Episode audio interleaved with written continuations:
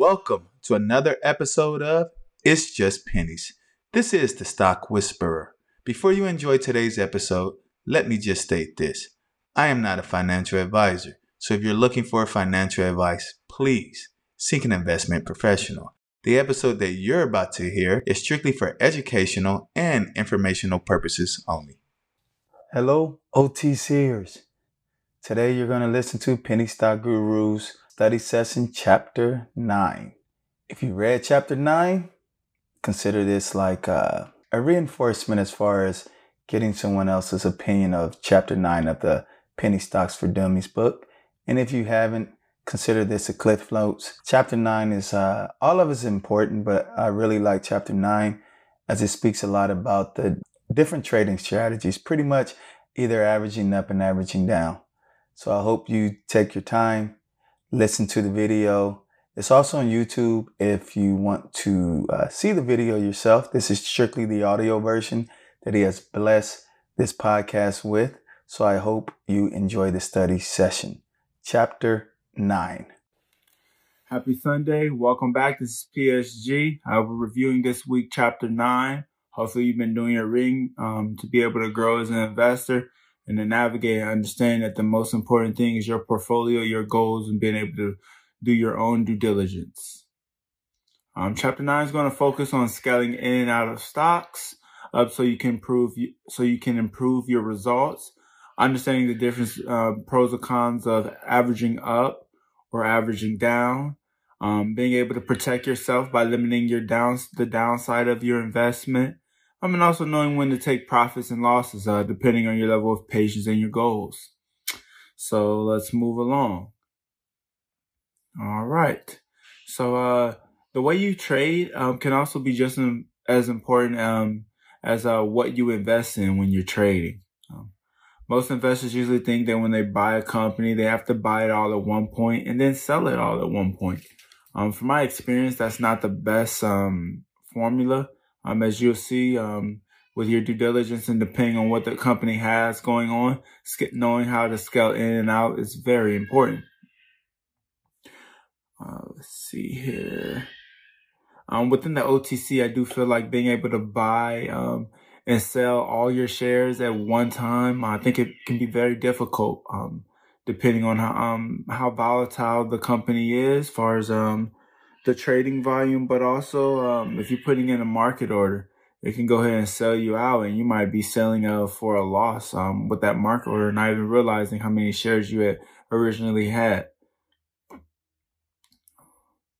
All right, uh, so that's why I do. Uh, I, am not a firm believer of uh, going all in and all out. Um, I had to learn this because I did not used to always trade that way. I'll be the first one to admit that.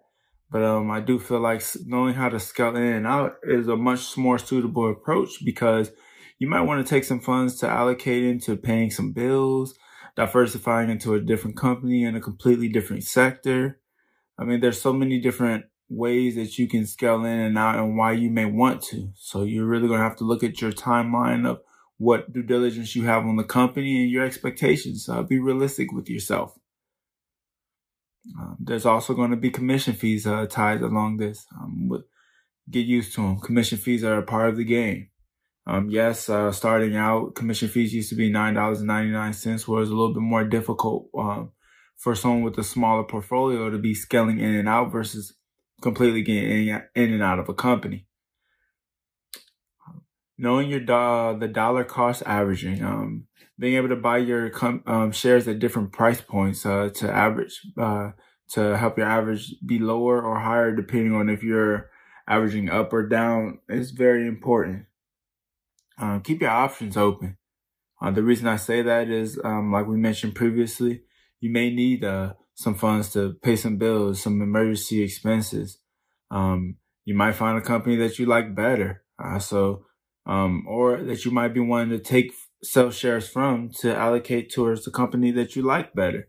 So keeping your options as open open is important versus you going all in and now you don't have any funds to average down or up if you see fit.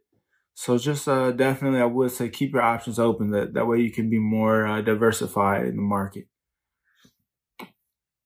Uh, the, don't forget about the commission fees, as we just previously mentioned, as a as part of the game. So if you're making a lot of small trades, understand you're paying, you're going to be paying a lot more for commission fees. Moving along, um, let's see here. Uh, if you like the company, um, for me, I'll average down. Um, the book is not too fond of averaging down because they feel like it's almost catching a falling knife. But for me, if the fundamentals are intact, I understand that the OTC is a high volatile, emotional, inexperienced world. I'll go ahead and average down. I also understand as well that uh, you have people out there triggering stop stop loss orders, so they may hit the stop loss orders and then bounce the company right up, uh, taking it drive them sorry drive the company right up, um, far as from price per share perspective. So um, just knowing the different um, fundamentals of the company, but also how the market works to understand, hey, should I be taking profit? Should I average down or should I even use a stop loss order? I do feel uh, as though as if you're new to the game, uh, stop loss orders are important because you're telling them no matter what, these are the amount of losses that I will take and nothing let, um, nothing more than this. So you're almost limiting your risk, which is very smart, especially when starting out, when you're not used to losing money, you're not understanding how stop loss orders can be triggered and then the price per share can be driven up right after. So that, that's uh, just some experience, knowing some of the game that will be able to help you. Um, I do feel like the dips are gifts, um, from my experience. Um, some may, some may say dips are not. So you just have to understand the perspective, their experience, and what they may try to be get out. Uh, they may be trying to get out of the company from a profit standpoint. Uh, let's see here. We touched on uh, diversifying. We touched on um, your budget, um, the stop loss orders. Um, you also got to realize as well in this game, um, I like to use limit orders. Limit orders is going to help me be able to only buy at this price, nothing higher, nothing lower. I like limit orders. Um, be careful when you're doing market orders. You can do a market buy order and it may buy you much higher than you anticipated using a lot more funds than you were intentionally trying to use. So you have to be uh, sure that you know what you're doing. Yes, it's going to take some experience, but also failing forward does help the investor. Um, quitting is definitely going to ensure time and time again that you will not have a chance to win. So, um, do what you feel is best, um, but do not let your emotion cloud your logic because this is a market that will consume you if you do so time and time again. Knowing when to take profits is important. Um, you need to understand that your goals are your goals. They're not others. And if you get caught up and lost in the sauce of looking at everyone else's success, you can really lose focus on your growth and your success. The reason I do say this is because uh, typically being greedy does burn a lot of investors. Some of may have had price points that they were going to sell out and decided not to because they wanted the stock to go higher. Well, turns out the stock might have not went higher and may have had a downtrend and you've been caught almost not only not securing profits, but not knowing when you should even take a loss at that point because you've waited so long. So just understand there's a lot of dynamics to the market and you need to be weighing these all in versus just, I'm selling because I'm down. Make it make sense because you may be selling when it's down in a couple minutes or hour or two layers up 50, 30, or even 100%. So you need to know what's going on with the timeline for your company. Yes, I admit I've sold for a loss at times. Uh, the reason being is my experience level now.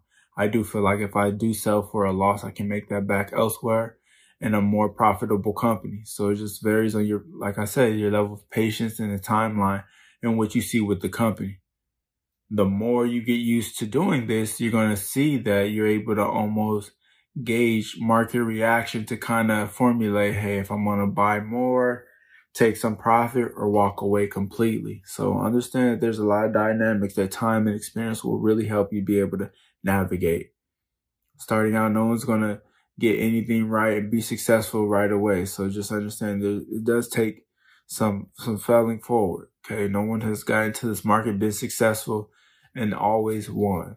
That doesn't happen with anything in life. So just understand and be realistic with what your expectations are and how long you've actually dedicated to this uh, market, how much time you've dedicated, excuse me. um, these were some things. Uh, hopefully you did do your reading. Um, just, I just wanted to throw out there today of being able to navigate your risk versus reward, um, knowing when to sell for a loss, stop loss orders, um, knowing when to average up or down, um, and also just being able to become that much more of a strong inv- investor as far as relying on your due diligence. And um, I'm hoping that this did help uh, some. It was a quick, shorter video, unlike uh, some of the other ones. But uh, as we move on to chapter 10, I think we will deep dive into some more things to help you uh, familiarize and be able to navigate in the market, so to speak. Well, um, this is PSG. Hope you had a great Sunday and hopefully you get something out of this video. Not, oh well. If you do, pay it forward. And this concludes today's study session. As always, if you can, please rate, write a review of the platform you're listening to allows you to do so. If you have any questions or topic requests, please email me at pennystockwhisperer at gmail.com. Again, that's pennystockwhisperer at gmail.com. Other than that, have a good day and see you later.